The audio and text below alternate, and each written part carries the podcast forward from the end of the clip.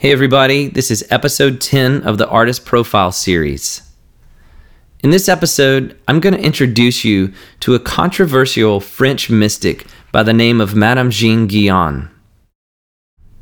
Madame Guyon was a very influential voice along my own faith journey some years ago. But it wasn't until I began to study her life for this artist profile series that I became aware of the depth of adversity she faced for the things she believed and the things she felt compelled to write about. She was a very simple woman of prayer who felt that relationship with God was meant to be deeply personal and intimate.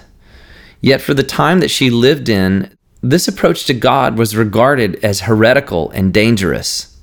She suffered at the hands of religious leaders and family members alike, but she never turned her back on the convictions of her own life. Here's an excerpt I put together about Madame Guyon. Madame Jeanne Guyon was a French mystic born on April 18, 1648, in Montargis, about 50 miles south of Paris. As a young child, her health was frail and life at home was strained. Both her mother and father had older children from previous marriages who often mistreated her. Her own mother, whose name is not recorded anywhere, was known to despise other women, including her own daughters.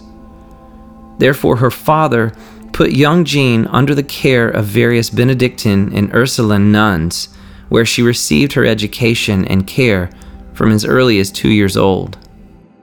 As Jeanne grew older, she had desired herself to become a nun and devote her life to God, but instead, her father arranged for her to marry a 38 year old man while she was only 16.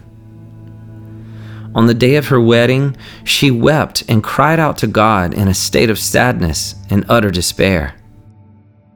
The next 12 years of her life were marked by terrible sufferings.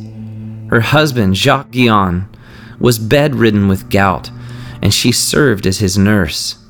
Her mother in law was pitted against her and often harassed her and fabricated accusations against her.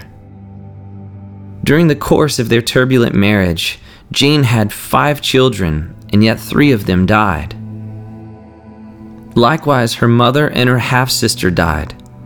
Then her father and her close friend and spiritual counselor, Sister Genevieve Granger, died only months apart in 1672. Finally, several years later in 1676, her husband died, leaving her a widow with three children at the age of 28. It was during this time she began to devote herself fully to her faith and developed a strong impulse to write. Each night after she put her children to sleep, she studied the scriptures by candlelight until the small hours of morning. She confided in her friend and spiritual director, Father Francois Lacombe, that she felt compelled to write, though she didn't think she had anything special to write about, so she ignored the notion. But when the drive to put pen to paper consumed her, he asked, What will you write about? She replied, I do not know, nor do I desire to know. I leave it entirely to God to direct me. From here, Jeanne published multiple books, including her short and easy method of prayer, which today is published under the title Experiencing the Depths of Jesus Christ. Her pen could barely move fast enough to write down all that she began to hear from God for her to write. Soon after her writings were published, her fame spread across all of Europe, and large crowds of people began drawing toward her, seeking spiritual guidance and a deeper understanding of God. She spent her days praying for the people who came, and her nights writing and studying. But her fame attracted as many critics as it did followers. In some cities, church authorities held public book burnings in an effort to stamp out the spread of her teachings on prayer. Madame Guyon's views were considered part of a movement of the day called Quietism, though she never labeled herself by this name. Quietism is a set of beliefs associated with the writings of the Spanish mystic Miguel de Molinos and were condemned as heresy by Pope Innocent XI.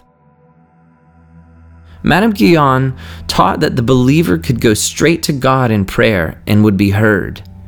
She deemed it unnecessary to pray to Mary or to the saints as an intermediate step toward God. She critiqued the Roman Catholic Church's practice of receiving payments for saying masses on behalf of another person. She felt rules and regulations and the need to control the believer's devotional life was an unnecessary stumbling block on the path toward union with God. It was at this time, as her teachings were taking root in the minds of seekers all across Europe, that a particular Jesuit order in Grenoble began to denounce her teachings as heresy. They said she did not know her proper place as a woman and that she shouldn't be disturbing souls by attempting to interpret the Bible or instructing people on spiritual matters. She was considered dangerous and accused of sorcery.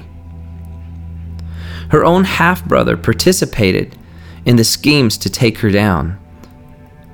At one point, he tried to convince her to leave Paris and to return to Montargis.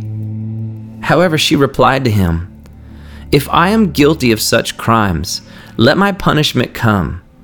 I cannot run in the face of adversity. I have made an open profession of dedicating myself to the Lord entirely.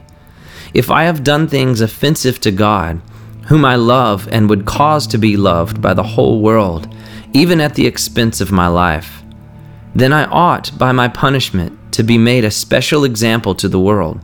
But if I am innocent, fleeing would prejudice my claims to innocence.